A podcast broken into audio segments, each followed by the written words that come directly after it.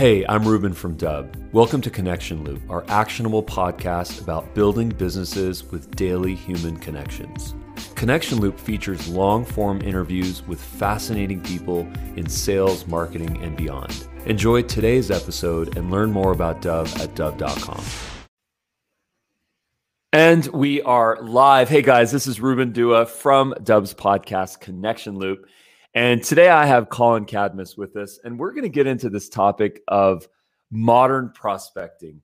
Is the cold call dead? How do we not inundate people in their inboxes? How do we get people to actually respond to our emails, give us calls back, want to hear from us? Uh, one of the f- my favorite paradoxes is that salespeople are our best friends, and sometimes they're the most annoying people on the planet the fact of the matter is that without salespeople, the world would not go around. We wouldn't have insurance and we wouldn't buy stuff that solves problems in our lives. Uh, Colin, if you could just start with a short bio and let's get into this topic. Yeah, sure. Um, Colin Cadmus. I've been in sales for, I mean, really, I think I've been selling things my entire life, but uh, professionally, been in sales for a little greater part of 10 years. Um, you know, rewound my career in 2012 to get into entry level sales and then climb the ladder into a couple of VP of sales roles. And now I'm consulting and advising. Uh, and the topic of prospecting is, is huge, right? People have been saying for, I mean, God, as long as I've been in sales, is the cold call dead, things of that nature. And, you know, I, I want to be clear. I don't think the cold call is dead, but I do think that we are killing it.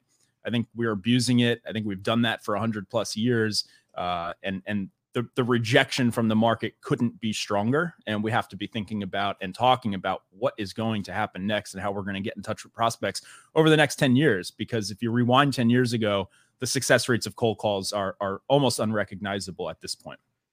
Well, I mean, I think that one of the places that's truly dis- helped dis- helped to tarnish the cold call because I don't believe it's dead. I, I totally believe in cold calling um, from both. And I'm with sides. you on that, by the yeah. way. yeah, I've been cold called and I've and I've bought and I've cold called people and they've bought. So yes. believer in both. Um, but the place that I just despise it is is is when you you register a domain name and you foolishly put your cell phone number in there or you put your business line there. and all of a sudden, the WHOIS network shares out that phone number, and there are scrapers all over the internet that go and yep. scrape that, pre-populate their CRM, and then the auto dialer happens. So I think what happens, if I'm not mistaken, is that the dial happen. It's an auto dial to confirm that you're a human being, and then if you say hello and start breathing, then it does a little green check in some system, and then a human being goes and calls you and then and then that's the only place yeah. where I, I'm I'm a little open about the fact that it's irritating. Otherwise, I just like to talk to people and be like, "Why'd you call me?" And the first question I always ask is, "Is this a cold call?" And if they can be honest about the fact that it is, I'm willing to have the conversation. If they're going to lie and say, "No, this is not a cold call," and say, "Oh, well, we're supposed to do this," I'm like, "Okay, sorry, not interested." You see, and and that's a rare exception, right? And most people don't think about receiving a cold call that way. Yeah. Most people don't want to receive a cold call, right? It's it's to the point that, uh, and I'm actually surprised it took them this long to do it. But Verizon and AT and T have default features in their phones now, where you can just say, I don't want to accept calls from numbers that I don't have saved in my phone you know that that that couldn't be a louder announcement of the world to salespeople saying, "Please stop cold calling us." Right. Um, well, not to uh, mention, you know, again, to be clear, I'm not I'm not advocating for stopping yeah. cold calling. Um, you know, we'll, we'll get into it, but uh, what I think the future is is is trying to warm up those calls, right? And a lot of orgs have been doing this for a long time, trying to find ways to do it. But if you're picking up the phone in 2021 and calling someone who has no idea what your brand is the chances of success are just so enormously low. And when I zoom out and, and, look, it's it's again, it's not to say should we stop cold calling. No, I'm not saying that, right? But what I am saying is we haven't evolved the process at all in about 148 years since uh, John Patterson made the first cold call in 1873, or, or sorry, 1876 it was. Um, and I wrote about this today, right? The first cold call was made in 1870, 73 the phone was was was uh was patented by Alexander Graham Bell in 1876. So salespeople were actually utilizing the phone for sales three years before the phone even got its first patent. And that to me says, wow, salespeople are some early adopters, right? They really know how to find an opportunity and just jump on it fast. And as I was thinking about that, uh, you know, because I zoomed out and I really wanted to understand how did we get here? Like, where did this all start?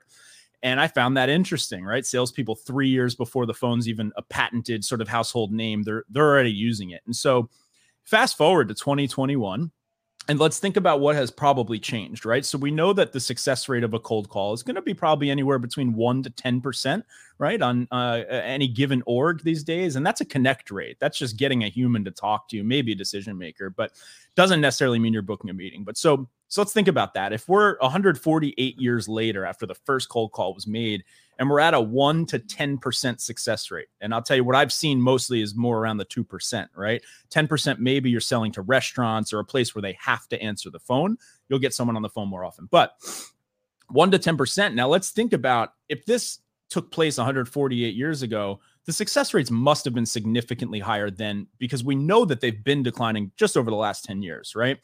So think about that. We've gone from probably, I would say, they almost had a hundred percent connect rate when this first started, right in the in the 1800s, because if you had a phone and it rang back then, you were excited to answer it. Like, that. oh, I, cool, I, would be, I would right? be just waiting by the phone. Just yeah. please call me, please call me.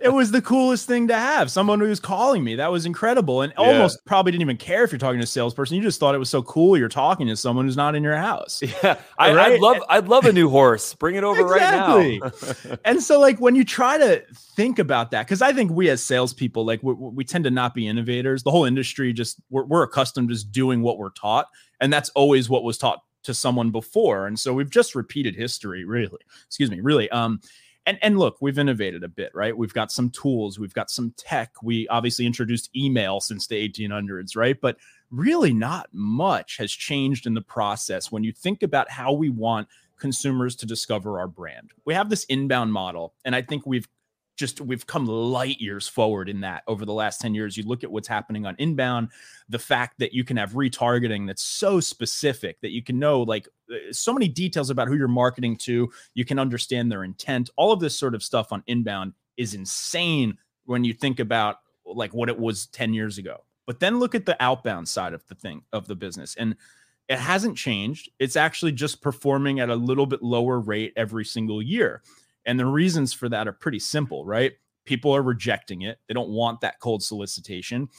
And every company is doing it in such volume. And what we have changed over the last 10 years is actually just making it easier to automate some of this stuff so that you can do more volume of it.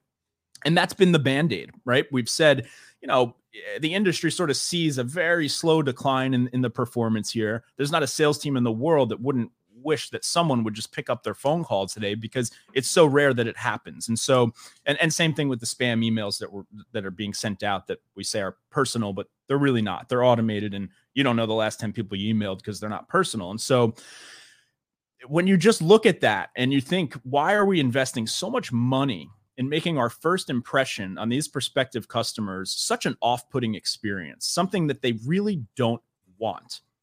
And that is when I started to think, wow, maybe it is time to think a little bit differently because we've just constantly said, well, it works, right? It works enough of the time. So we're going to keep doing it. And we we get to the point where inbound is maxed out. You're getting as much pipeline as you can get. And you're like, we need more pipeline. What do we do? We must have to pick up the phone and cold call.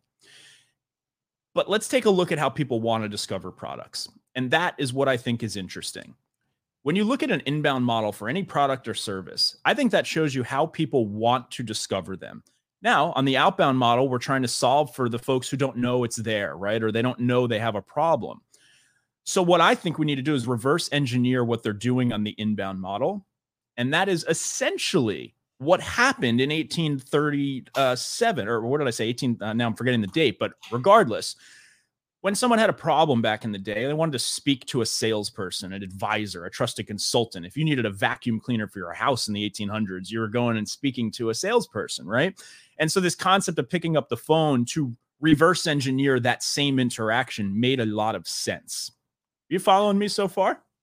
Yeah, it makes sense. You know, I think that what's what's really interesting is that the switch from my from my perspective on this is this idea of number one is a thousand times more noise. So having to deal with all this information that's coming to us makes us defensive. It blocks us.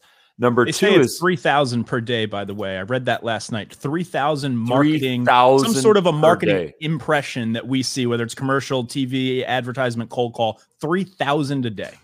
That I'm I'm already up to about twenty because my kid just came in talking to me about Legos.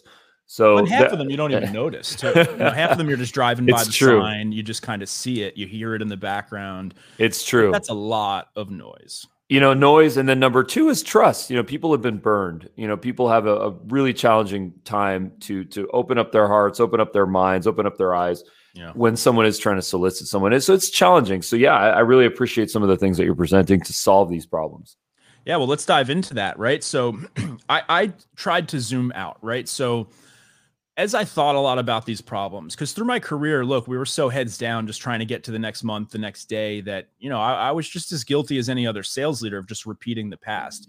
Now that I'm consulting, I have time to really step back and, and look at a lot of this.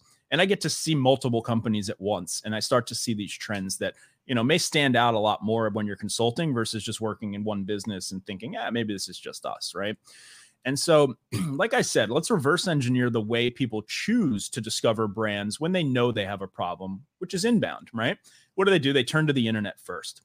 And now think about what I just said before. What did people do in, back in those 1800s when this cold call concept was invented? They went to find a salesperson. That was the only way to get information was to find someone who knew it. You didn't have the internet. So this concept of a stranger calling you to kind of reverse engineer that same interaction really made sense. But today, people don't go to a salesperson first for their first dose of information on a problem or a product or, or whatever they're trying to figure out. They go to the internet because you just said there's a trust factor, right? Why would I ever trust a stranger more than the internet? I wouldn't. Nobody in 2021 is going to do that, right? They're going to turn to the internet first and they're going to do part of their process there. They're going to start to figure things out. And by the way, folks, it's not just sales when you have a cough, are you calling your doctor first? Or are you going to Google? I know what you did last time you had a cough. You went to Google, right? And you started researching your symptoms because you trust the internet more than you trust people. yeah, I, ty- I typed in, doctor. "Do I do I have COVID?" We've all done it because a it's easier B, it's faster. C, we don't have to deal with a human interaction, right? So there's no sort of like uh, anxiety or or there's no obligation. There's none of those things. And if you don't like the information you get, you can run another search, mm-hmm. right? Right. And so this is why people do this. This is why our behaviors have changed the cell phone and the internet has just become an extension of our brain. And so the way that we're going to discover information or brands or solutions is going to involve that internet first. And so let's go back to thinking about outbound. And now let's say, wow, that doesn't align. The idea of just calling someone who's never heard of me before, of course, and again, I'm not saying it's never going to work. Of course, it's going to work, folks. But let's think about what could work the most. And when when we go back again, reverse engineer that inbound process. That the first thing that's happening is not that they are talking to a salesperson. First thing that's happening is they're discovering that brand on the internet somewhere. And then they're doing a little bit of research. They're learning a little bit about it. If they're intrigued, if they think maybe there's something here, maybe I'm interested in this, they're diving a lot deeper. And by the time they speak to a salesperson, they're at least 80% of the way through the decision making process. That mm. is light years different than when the cold call was established and when we started doing these things. And there's no salesperson who's looking back 100 years, 200 years to figure out how we ended up where we're at. How are we ending up in a place where we're spending hundreds of thousands of dollars, millions of dollars when you add it up in, in a company on generating all of this noise? And then let's think about the psychology of discovering a brand, right? So I just told you how people discover it, but let's think about the psychology of a first impression. Okay we you know let's let's talk about for a second the uh, let's say the, the company culture or the the moral ethics that companies claim to uphold today right? We all talk about empathy and customer service and yada yada. The list will go on. You'll see it plastered on everyone's wall. But then on the same sales floor, we're telling people, please go interrupt everyone's day. Don't stop calling them. Send them more emails, right? Let's get tools so we can fake personalization. Let's actually try to deceive our prospects and make them think that we typed this email, but we'll automate it. Like, think about what we've done over the last 10 plus years. We've just looked for hacks. We've looked for ways to deceive our prospects, which is, we've got a track record of that in sales too, right? But again, like let's think into the future. Let's think about how people choose to discover brands. Maybe, just maybe, it doesn't have to be so hard. And then I started to think, okay, so if we reverse engineer this, what does that mean? Does that mean we just don't need SDRs? We don't need someone in that role? does that mean we just pour more more money on inbound? And I don't think that's the answer. I think there's always room for outbound. There's always going to be room for a human.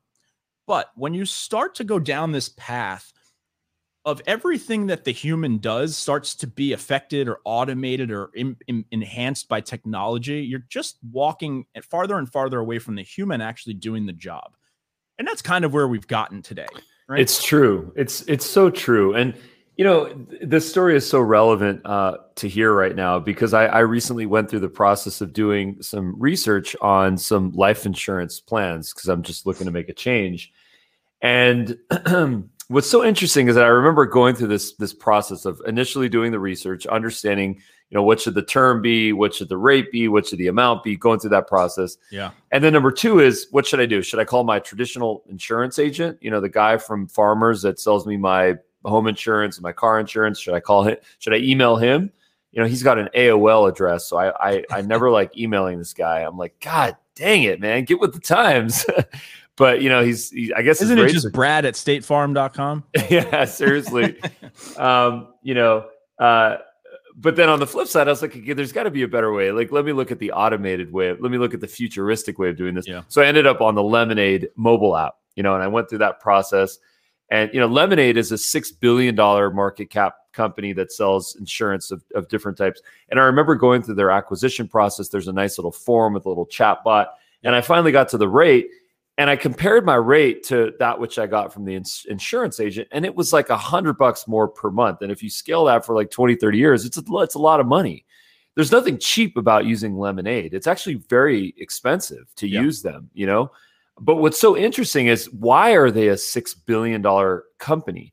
And I would argue that the reason why is because people just don't like calling insurance agents. They don't like getting calls from them and they don't like calling them because there's that there's that thing that happens where you get sold to and you get pushed mm-hmm. upon. So think about all these hundreds and th- hundreds of thousands of people that have chosen to use a mobile app and a website to buy something when it's so much more expensive than if they go the traditional route. So I, I, just found that really interesting. And it's another kind of zeitgeist thing where people just, they don't really, some people, they just don't like interacting with salespeoples. Yeah. Yeah. It's look, it goes back to that trust factor, right? If you're talking to someone who has a financial incentive for you to buy what they're selling, it's kind of hard to trust them, right? It's just the nature of our jobs. And, and we understand that. And that's why we say we've taken an empathetic and consultative approach nowadays. And I think that on the AE side of the business, we've done that as an industry pretty well. I, I, obviously not everyone, right? But I think that a lot of the the big moving companies right now are are selling in that way, but they're not prospecting in that way. And that's where there's this this just weird alignment and and the whole prospecting side of the company is always just kind of this weird thing that like you keep pouring all this money into. No one's ever really happy with the results, but no one really knows what else to do. So you kind of just keep doing it right? And it's always sort of this black hole of money that's just this money pit in the company. Um, but you're getting maybe enough growth from it that it's like you don't want to sacrifice that growth, right? Because then you're losing that two or whatever percent, you know.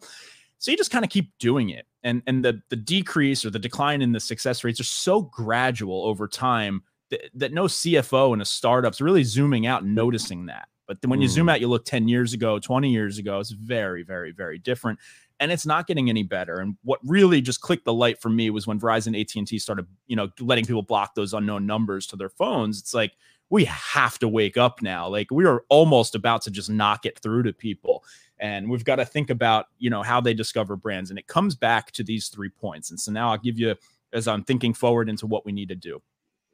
so think about how people discover brands, try to reverse engineer that inbound model. So there's really three things that it comes down to. These are kind of the three principles of prospecting no how to, no matter how long you go back, right? Regardless of the tool we're using. The first step is to create awareness, right? It's the number one step. If you cold call someone they've never heard of you before, the first thing you're doing is telling them who you are or who your company is, right? Uh, second step is to generate engagement, right? After they figure out who you are, you want them to interact with you somehow, whether that was over a cold call or that was through content marketing or what have you. Uh, you're creating awareness, you're generating engagement. And then the last piece, which is so often in 2021 overlooked, is aligning on a problem.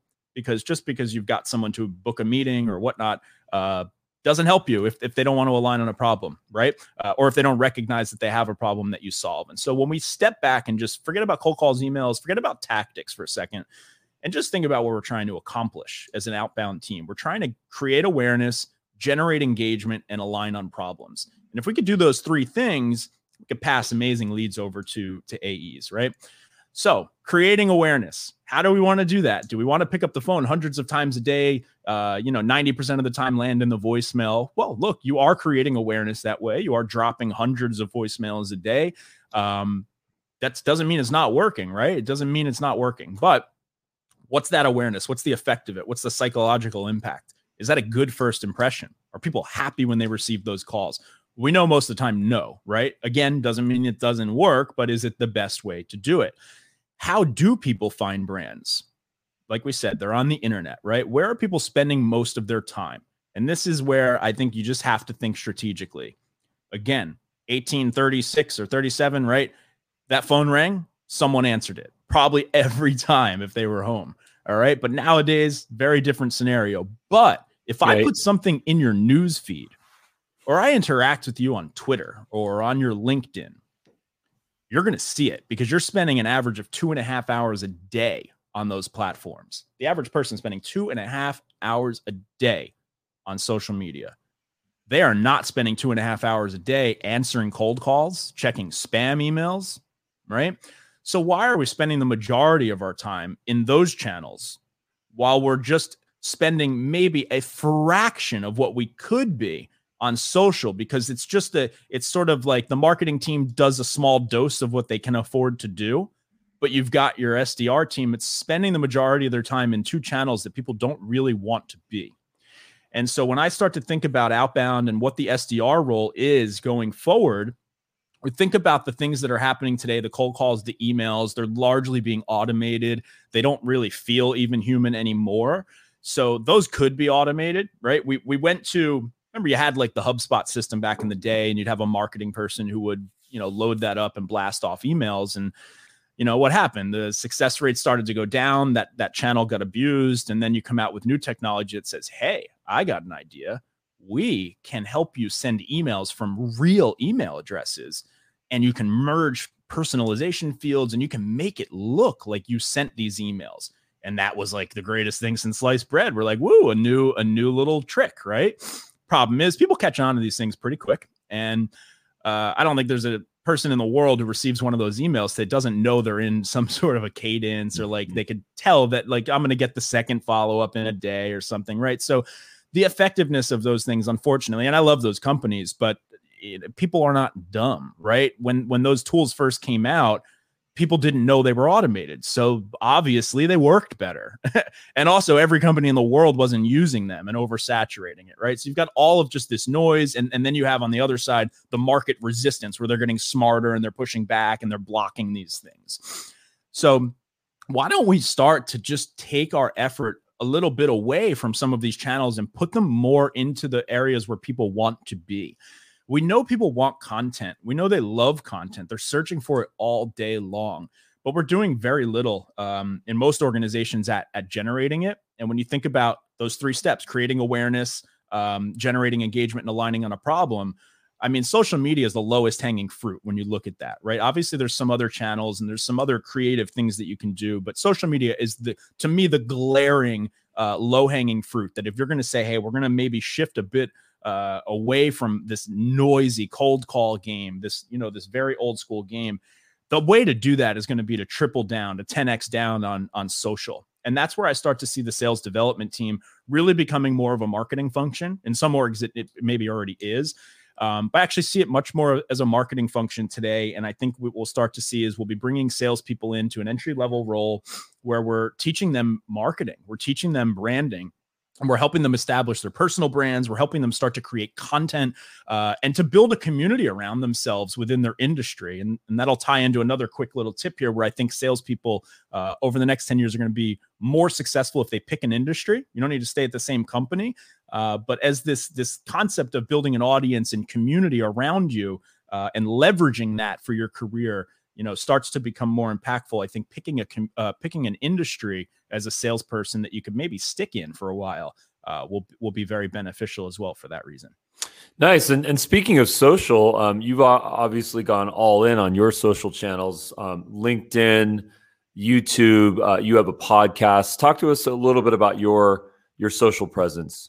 Yeah, and, and that's a great question because that really is how I've come up with a lot of this, right? Over the last couple years, I actually had a conversation with someone about three years ago. I was just starting out um, in a new role, building out a team.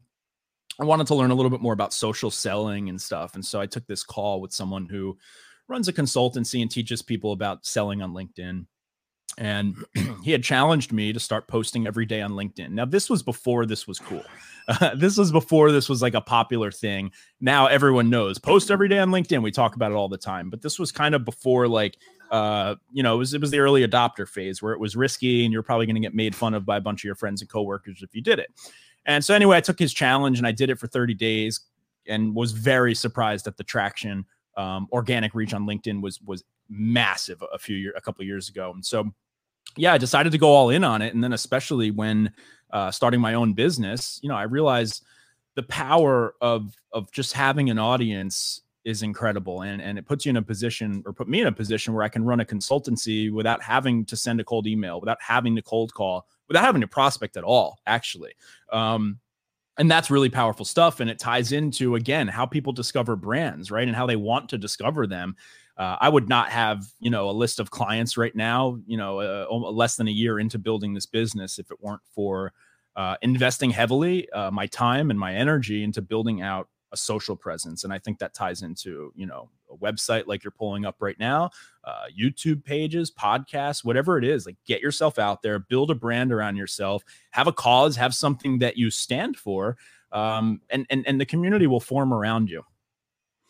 Nice man. So talk to me about this uh, this course that you have the modern prospecting initiative yeah, so it's really everything we're talking about right now, right? So I see all these problems. I, I, I see an industry that is just largely, I think, flying blind, right? They don't really know what to do next, so we just keep doubling and tripling down on on these calls. I think we've actually gotten to a place where it's like such a risky topic for a sales leader to even talk about because for me coming on here saying you know that we need to make some transition and start to think about you know our cold calls what we're going to be doing for the next 10 years I know there's a million salespeople are going to hear this. But, oh, this guy's not a real salesperson. You know, you take a lot of heat for this type of stuff in this industry. Uh, but the problem is, if everyone's scared to take heat, we're never going to change, and we're really not going to get anywhere. And so I thought, hey, you know, at first I was going to build a, a, training course when I started this consulting business. I said, I'm going to put together some training courses, uh, all the things I used to teach salespeople, and then I'll be able to offer these courses to my clients, and I don't have to, you know, keep repeating courses and stuff over, you know, live and stuff. I started putting together the prospecting and the cold calling course because I figured what, you know, start at the top of the funnel.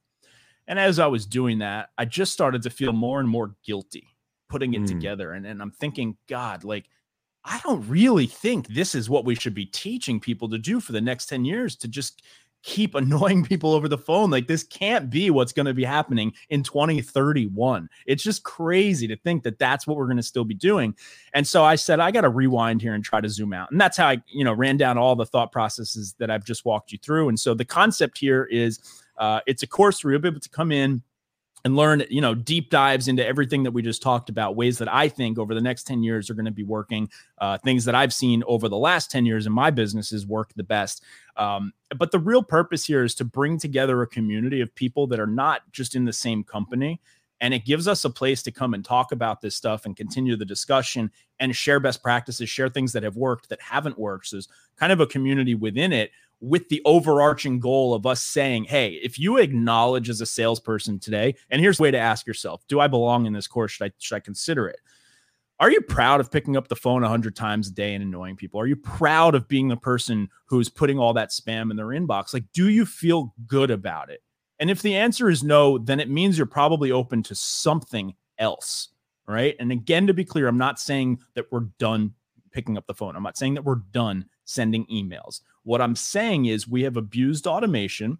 We have gone far too much into the let's increase the volume to make up for the success rates. Okay. So you can only abuse something so long before it will eventually just have massively diminishing returns. So what we need to do, if we don't want to kill the cold call, I think it's on its way. We're killing it right now, right? And you can see that with the efforts that are being made to block the calls. But if you don't want to kill it, what we have to do is stop abusing it so much. And if we put our prospects first and we say, hey, you know, I'm going to take these prospects that I was just about to load into my normal automation tool. And instead of doing that for the next 30 to 90 days, I'm going to put them through a different program where I'm going to actually try to create awareness and engagement organically, yet intentionally, right? And I'm going to utilize social mostly for this. And then if I haven't yet been able to make a good contact with them, then maybe I'll try to reach out. And at that point, they probably know who you are. And it's not a cold call. And even the success rates just go up a little bit just from that. But if we take our time and we engage with people on social, this stuff works. And when you just take a look at the companies who are crushing it today, they're all crushing it on social, right? It doesn't mean they're not cold calling, they're not doing these things, but their cold calls, their emails, everything's more effective because people know who the heck they are because they have a brand, they have a personality, they have a reputation that they've invested heavily in building. And the large problem you're seeing in orgs right now is just a bad allocation of money where, you know, before you even build that brand or a marketing team or anything that's going to fuel that sales team, you're pouring all this money in cold calls and emails and and it's backwards. It doesn't make a lot of sense to be doing that. And so when it comes to building and scaling the business, build your marketing first, build your brand first. When it comes to prospecting, try to also build that awareness first before making those cold calls, right? Before sending those emails. Then you don't need as many of those emails. And the first impression people receive will be much better because they've actually had somewhat of an interaction with you before. And by the way, I'll use you as an example. I had never heard of your company. Okay. You're running a po- and, and, and that's not a knock, right? You're running a podcast and you invited me on. I now know all about what you do because of that. Not because you cold called me, not because you emailed me, not because you tried to sell me anything, not because you paid to put an ad in front of my face. Because what you did is you built an organic yet intentional relationship. And whether or not I'm a customer of yours, who knows, right? Maybe someday, maybe I have a client who has a need or something, but what you've just managed to do is you've offered me value by giving me a platform to come and speak. But in doing so, and I know you know this, you've created brand awareness, right? With another person who's in the industry who now knows about your company, who maybe six months from now, three months from now, who knows, has a problem that you could solve and remembers you. And that, by the way, that'll be in the course. How building a podcast can literally help you. Thank uh, you know, thank thank you for for unpacking that. It is such a such an important part of what we do uh, because providing value and educating is is just where it's at for us. It's not natural for me to to sell. What is natural is for me to create platforms, to create t- technology, to educate people, yeah. and to give people tools and you know practices to improve their lives. Thanks for noticing. Well, and it's a lot more enjoyable, isn't it? I mean, we get to sit here and have a fun conversation rather than you trying to get me on the phone and shove something down my throat. Like just think about that. It's crazy. Like we just need to slow down. And if we could, as a company, reach out to our top 20% accounts and invite their CEOs on a podcast to speak to our CEO before we cold call them, before we start hammering them with emails, just think what that does. All of a sudden, your CEO has a relationship with their CEO. They had an hour long conversation. What? Like, and think about the chances of them answering that email versus the cold solicitation. You're inviting them on a platform to, totally. to talk about their business. The value is free. Totally. It's not a take, it's a give. Totally. Love that. Uh, where can people connect with you on social? Uh, give us your your handles: LinkedIn, Twitter, YouTube. Yeah, you can find me anywhere uh, at Collin Cadmus with two, two L's, uh, collincadmus.com, uh, LinkedIn. Yeah, check me out on YouTube. I'm, I put a lot into, got a good channel coming. We're going to be, in addition to the podcast, we're going to be launching a YouTube show. Um, so it'll be very similar to the types of content I've put out on LinkedIn, except video. Nice. Very cool. Well, thank you so much for your time, Collin. Really appreciate you. Um, stick around for some follow up notes, and we will see you soon on LinkedIn. Thanks for having me. I really appreciate it. Likewise.